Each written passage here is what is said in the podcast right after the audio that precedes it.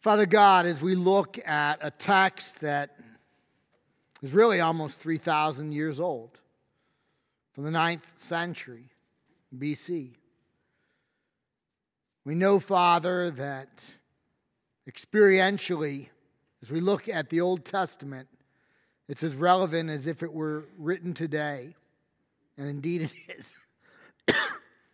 we pray, Father, that you would make this text relevant in our lives, that we would be impacted by it and changed, and that you would guide what I say and what we hear, and most of all, that we would rightly divide your inspired, inerrant word.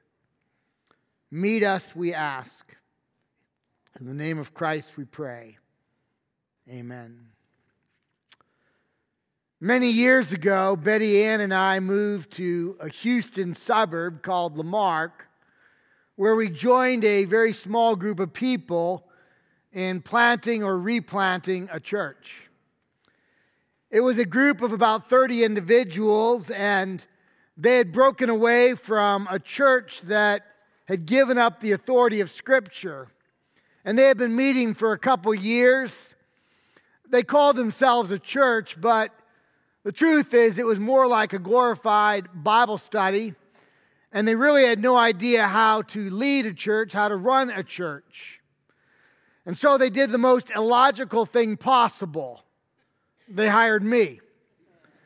Now, you got to understand, I had a lot of book learning, and I had absolutely no practical application.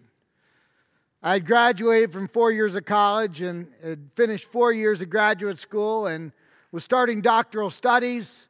Surely I knew something but I didn't. You're about to be wowed. You're about to be impressed. Let me tell you about my credentials. I had never served on a board. What on earth do elders do anyway? I had only been to two elder meetings, and both of them, the elders argued over the color of the carpet and what it would look like when they put new carpet in. My internship, that should have taught me a lot, right? It was in a large evangelical free church in Deerfield, Illinois. The very first Sunday of my six month internship, the elder chairman got up and said, I've got bad news for you, church. Our senior pastor is emotionally drained, and we have given him a six month sabbatical. My wife looked at me. I looked at her. And then he actually said, I kid you not, and by the way, if there's any interns in here, we're not paying you any longer. We don't have the money. And that's how I learned that my supervisor was no longer supervising me and I was no longer being paid. And that was my internship. I supervised myself. Well, I've got to still know something about church, right? I had never read a bylaw, I had never read a constitution, much less written one. I never baptized anyone. I had been a groomsman in 13 weddings, but I had never done a wedding. I had never done premarital counseling. But Betty Ann and I had been in it twice. Uh, we knew that we needed lots of premarital counseling, so we had two pastors do it for us. Um, I had never read a church budget, but that actually didn't matter because this church had no money. And that was how we began this church and I consider it my Brook Cherith experience. We're going to learn about the Brook Cherith today. It's a place where God put Elijah to grow Elijah, to mature Elijah, to make Elijah into what God wanted Elijah to be. It's out of the limelight, it's kind of in the back of nowhere, and it's where God molded this man. This was my Brook Cherith experience. And as I think about that experience, I recall that just up the road, there was a Pentecostal church. I had so much book learning, and their pastor hadn't been to college. Surely I knew more than he did, but his church grew and grew and grew. And ours, in five years, grew to uh, 115 people, including my two dogs and I counted them every week. I didn't know what I was doing. And yet I look back at that experience and I think these long suffering people, I don't know how many mistakes I made because they didn't tell me. They were just gracious, mistake after mistake after mistake. The only thing I was qualified to do was to love them and to teach the Bible. Elijah had a Brook Cherith experience as well. It was in a place called Gilead. I want to pick up in our text and I want to read chapter 17, verses 1 to 7. Listen to God's word. Now, Elijah the Tishbite of Tishbe in Gilead said to Ahab, As the Lord the God of Israel lives, before whom I stand, there shall be neither dew nor rain these years except by my word. And the word of the Lord came to him Depart from here and turn eastward and hide yourself by the brook Cherith, which is east of the Jordan. You shall drink from the brook. I have commanded the ravens to feed you there. So he went and did according to the word of the Lord. He went and lived by the brook Cherith, that is, east of the Jordan. And the ravens brought him bread and meat in the morning, and bread and meat in the evening, and he drank from the brook. And after a while, the brook dried up because there was no rain in the land. Let's review our setting. We have this man named Elijah, a prophet that nobody has ever heard of. He suddenly appears on the scene. We have a new king. His name is King Ahab, and his wife, Queen Jezebel, a princess from Phoenicia, who comes to Israel, bags baggage and Baals. She brings the false Phoenician god of the weather.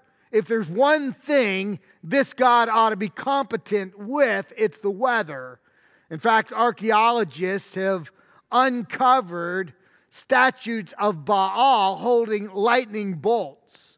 And so when Elijah shows up and says that Baal is not in control, but Yahweh is in control, and it will not rain except at my word, and it doesn't rain for three and a half years. The gauntlet has been thrown down. Baal is not God, Yahweh is. Interestingly enough, Menander, in his book, The Acts of the King of Tyre, tells us that in the ninth century BC, during the reign of King Ahab in the Middle East, he tells us that there was a three and a half year drought. We shouldn't be surprised by this. Over and over again, archaeology and history validate the full veracity of Scripture. We see it over and over again. So here we have this man, Elijah, an otherwise unknown prophet. He shows up and he says something very stark, very strong to a very powerful king and queen. He says, It will not rain or dew except at my word. Baal is not God, Yahweh is. It's an incredible act of faith. And I've got to believe that God was pleased with that act of faith is I've got to believe God is pleased when we stand up and when we demonstrate faith for Him. And I think to myself, okay, this is how, how we often think. Elijah had an act of faith. He stood up for God. He served God. Now, what is God going to do for Elijah? We often think this way, but we should not that's a, sense that God owes us. And so we think to ourselves, okay, what's going to happen to Elijah? Maybe, maybe he'll get a Tony Award. Maybe he'll be Prophet of the Year.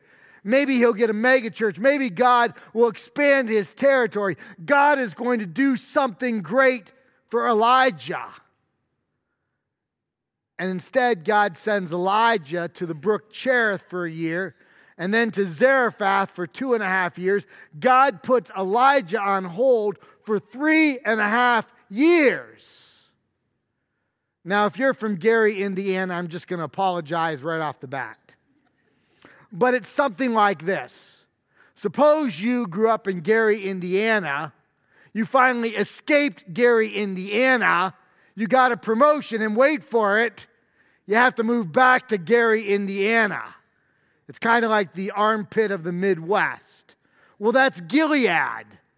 He's from Gilead. He becomes God's spokesperson. He preaches a message. He stands up for God. And God says, Great job. Go back to Gilead to the brook Cherith. And we say, God, what are you doing? You're sidelining one of the greatest prophets in the Old Testament and you're sending him back to Gilead. I can imagine what, what Elijah might be thinking, or maybe not. I can imagine what I might be thinking. I might be saying, Gilead, come on, man, put me in, coach. I've got like 20 sermons floating in my mind.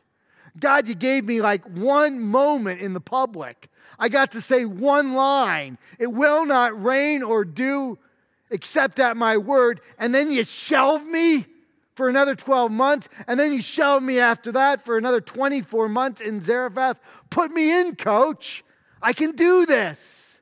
And God sends him to Gilead and then Zarephath. Now let's review the recreation and quality of life in Gilead. There's no DirecTV, there's no cable. Uh, don't even bother looking at your iPhone because there's no bars, there's no internet, there's no Biggby, there's no Starbucks, there's no Vino Latte, there is no patina. None of these things that we might think he deserves, none of them are available. But at least he has companionship, right? Verses 4 to 6 tell us that twice daily a raven shows up to bring his breakfast and dinner. A raven. It's in the crow family. Big wings up to 50 inches. A smart bird, it can mimic sounds, which means it's a chatterbox and it's annoying. And it's an unclean bird. You remember the kosher lines of the Old Testament, listen to Leviticus 11, 13, and 15. And these you shall detest among the birds. They shall not be eaten, they are detestable. Every raven of every kind. And you say, whoa, that's a little harsh. Well, understand that we are in a kosher society. And if you're going to be kosher, you can't be around dead things. That makes you ceremonially unclean. And ravens are scavengers. We're in the middle of a drought. There are dead carcasses everywhere, and they are using their beaks and their claws from dead carcass to dead carcass, and then twice daily with the same beaks and the same claws, they're bringing Elijah his, mo- his food, bon appetit. This is often how God grows his people. God doesn't often grow us in the limelight, but in the school of the raven. Sometimes he shelves us for a while so that we grow in maturity and we grow in humility and we grow in utter dependence upon him. And we don't think that anything good happening is because we are really swell individuals, but we know and recognize that God is doing it through us, and we look upward vertically rather than horizontally, or worse, in a mirror at ourselves. So sometimes God puts us in the school, in the brook of Cherith. We see it often in Scripture. I think of Moses. Moses grew up in a palace and then he became a murderer. And God sent him out in the Midianite desert for 40 years. For 40 years, he has a Brook Cherith experience. For 40 years, he's out of the limelight. For 40 years, he's not doing public ministry. And after 40 years, he becomes the man that God wants him to be.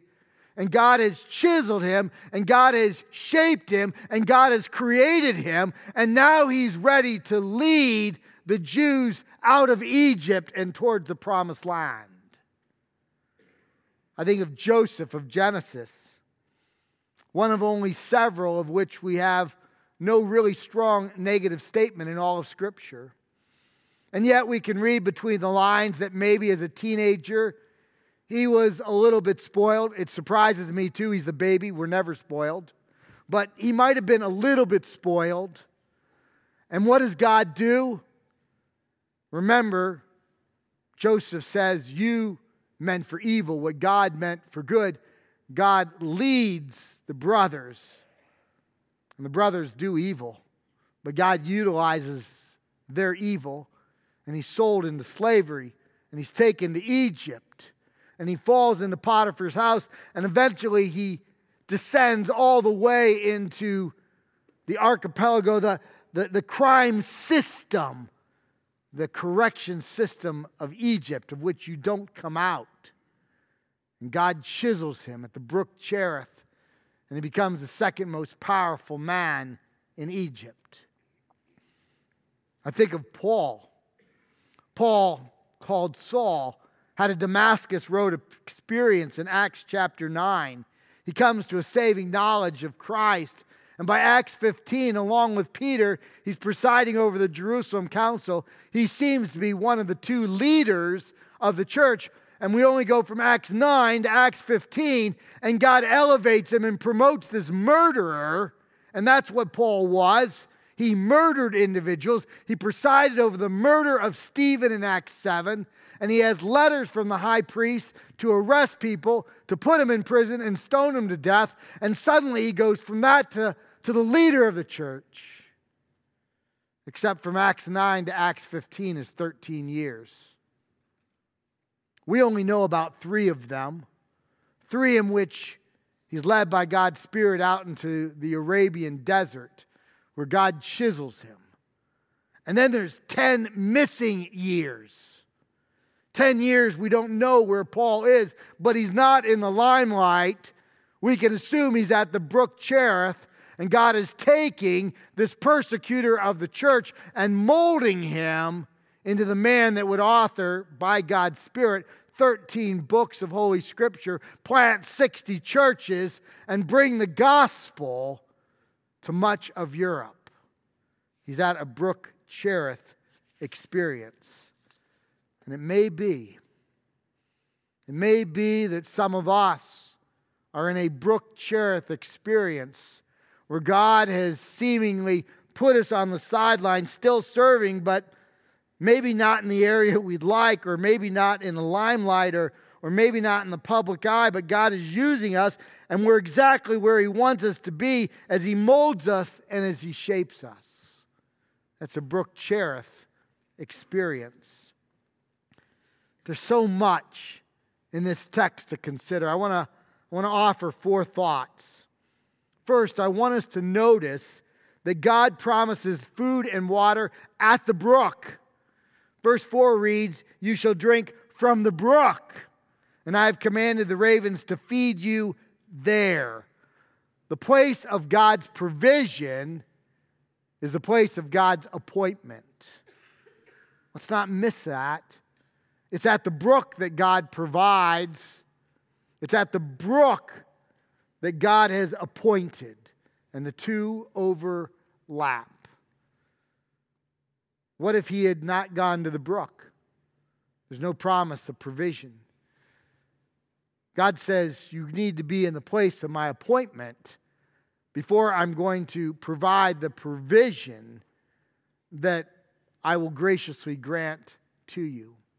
It's kind of like what Matthew says in Matthew 6:33, "Seek ye first the kingdom of God, and then all these other things will be added unto you.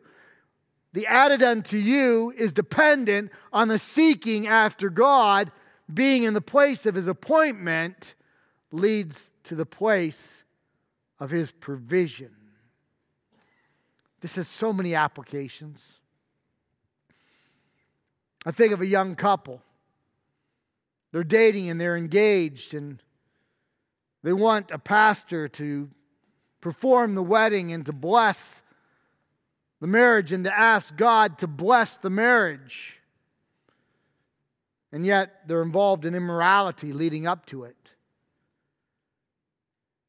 But the place of God's provision is the place of God's appointment. If we want God's blessing, we need to do what God has bid us to do.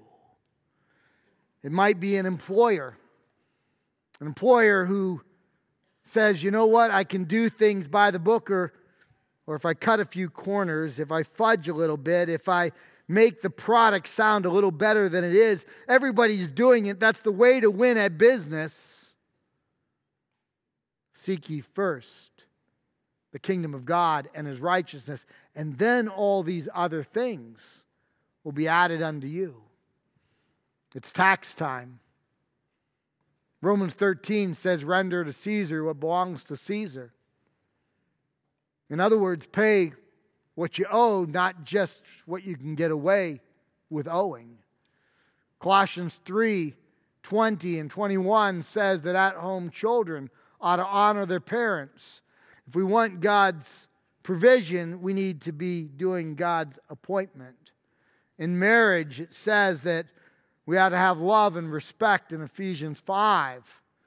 And if we want that marriage to work and we want God to bless it, we need to be handling marriage the way that God has appointed it to expect that God may bless it. The place of God's appointment, the place of God's blessing, is the place of God's bidding. Second, and related, God's timing it's almost never my timing. It's almost never.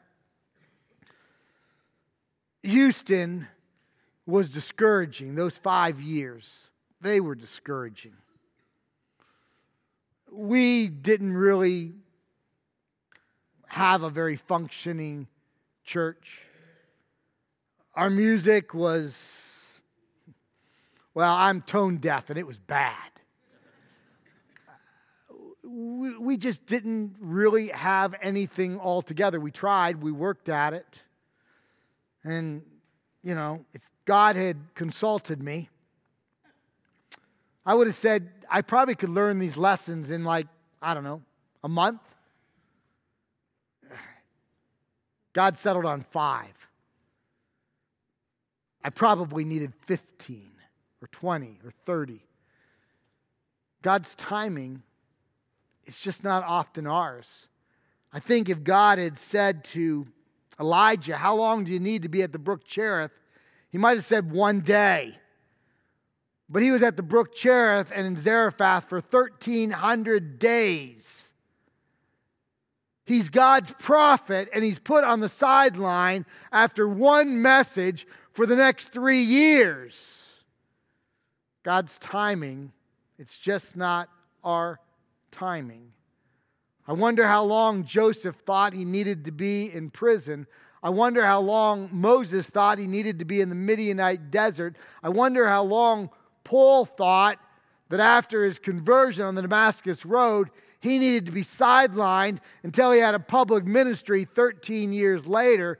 God's timing is not our timing, and we need, I need to learn to say, Lord, where you have put me is where I will be, and I will serve you faithfully. And in the interim, I will trust that you will teach me the lessons that I need for the next stage of ministry that you may entrust to me. God's timing, it's not always ours. Third, how tempting to believe that God needs us. If you want to make God laugh, tell God he needs you.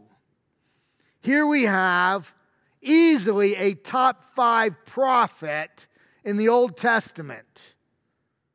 And God sidelines him for three and a half years. That's not really utilizing your assets very well from a human point of view. If he's a top five prophet, you would say we got to use him and use him and use him. And God says, no, no, no. We're going to sideline the boy for three and a half years as I mold him, as I shape him, as I make him what I want him to be. Charles de Gaulle, you might know the name, he led the French resistance against Adolf Hitler in World War II.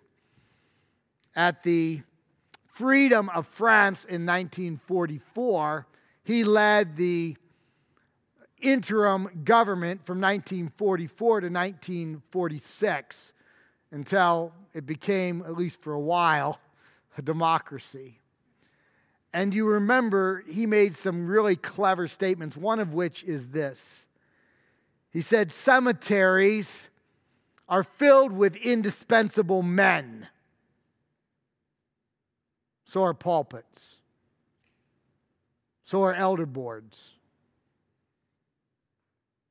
So are homes. So are factories. So are neighborhoods people who believe they're indispensable, but we're not. We're not. God took a top five prophet and sidelined him for three and a half years. When we talk about the characteristics of God, we use a word attribute. God has communicable and incommunicable attributes. Communicable attributes are attributes we share with God. God is love, and we have the capacity to love. That is a communicable attribute. Incommunicable attributes are attributes which we do not share with God. One of those is independence. God is independent, He does not need us. We are utterly dependent we are in need of God. But in spite of the fact that God is independent, think of this God who utilizes us, who invites us as acts of worship to serve Him. That's the kind of great God we serve. The final lesson we'll mention today is that sometimes God does things or allows things that seem like incalculable losses. But when we get to see them through the lens of eternity, we'll say, ah, that's what you're doing. I think verse 7 is just like that. And after a while, the brook dried up because there was no rain in the land. Unfair. Totally unfair, right? I mean, God has him as a prophet, God sends him on a dangerous mission. go speak to the king, go speak to the queen, put down their false God. And then God sends him on the sideline for three and a half years.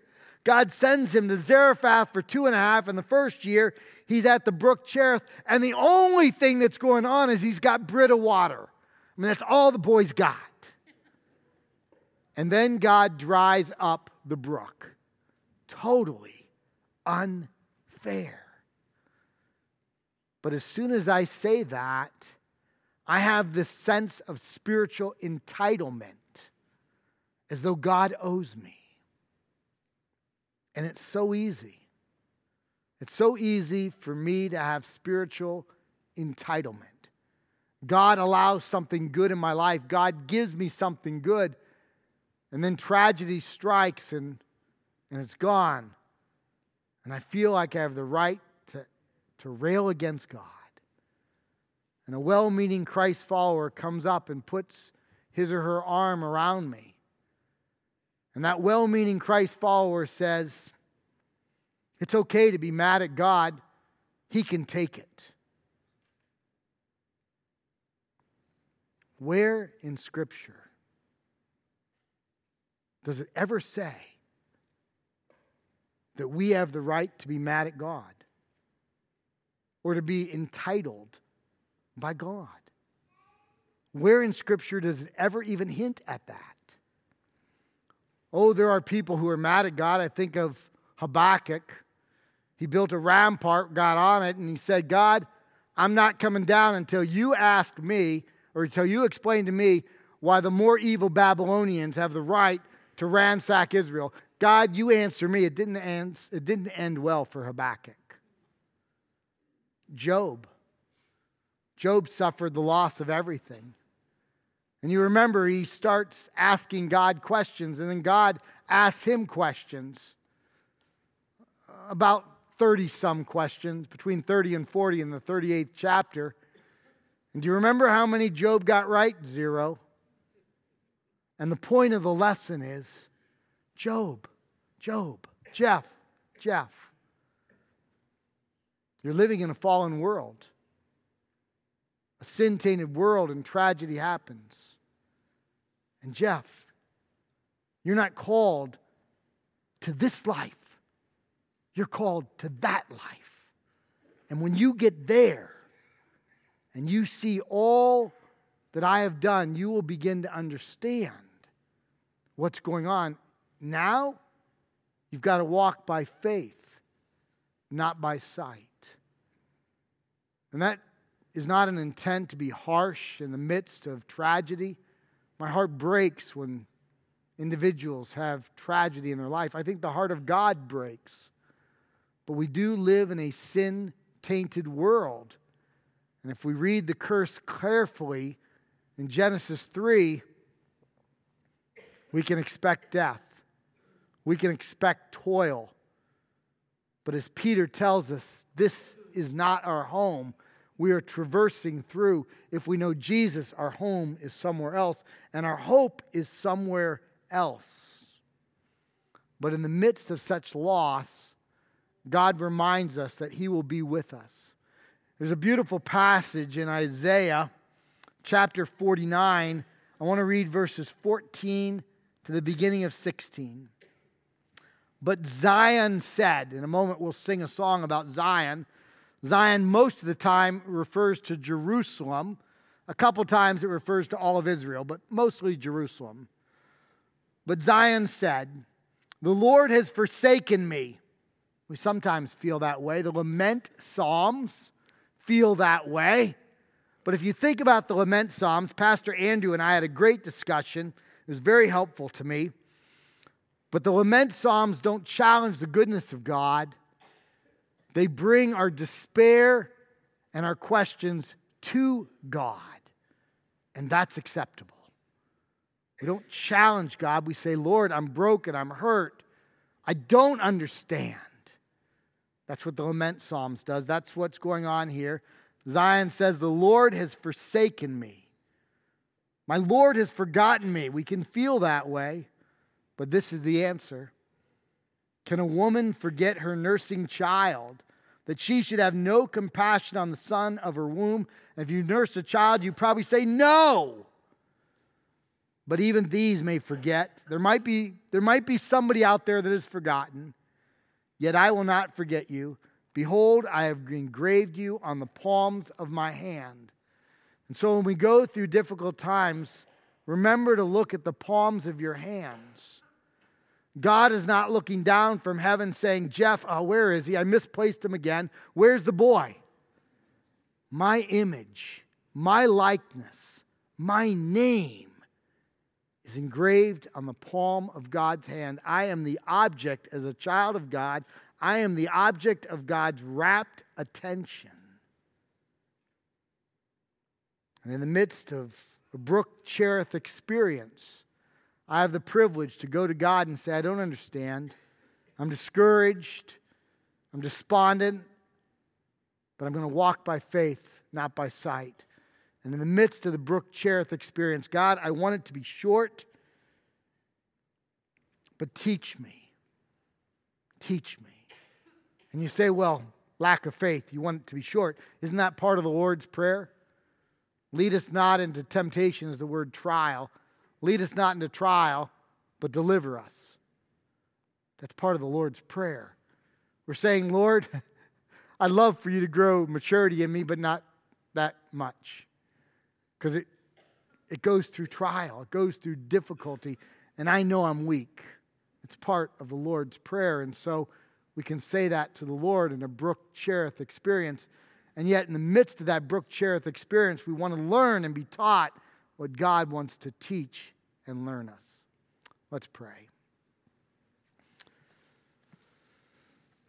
Father God, I thank you that Elijah is a man just like us, as James tells us in the fifth chapter. And as a man like us, he has our same weaknesses, our same losses, our same trials and difficulties. And yet you used him, you molded him, you shaped him in the midst of those difficulties. Lord, we would not ask for those difficulties, but when they come, give us the strength to stand up under them, empowered by your Spirit, to go through them in a godly way, and to come out on the other side with greater strength of faith and commitment to you. Father, thank you that in the Brook Cherith experiences, these trials are not wasted. They're just not only the result of the curse, but through them, you can mold us and shape us and grow us and mature us. You truly can work great out of the evil that befalls. You never cause evil, you never will evil, but you can use it. And we praise you for that. It's in the name of Christ we pray. Amen.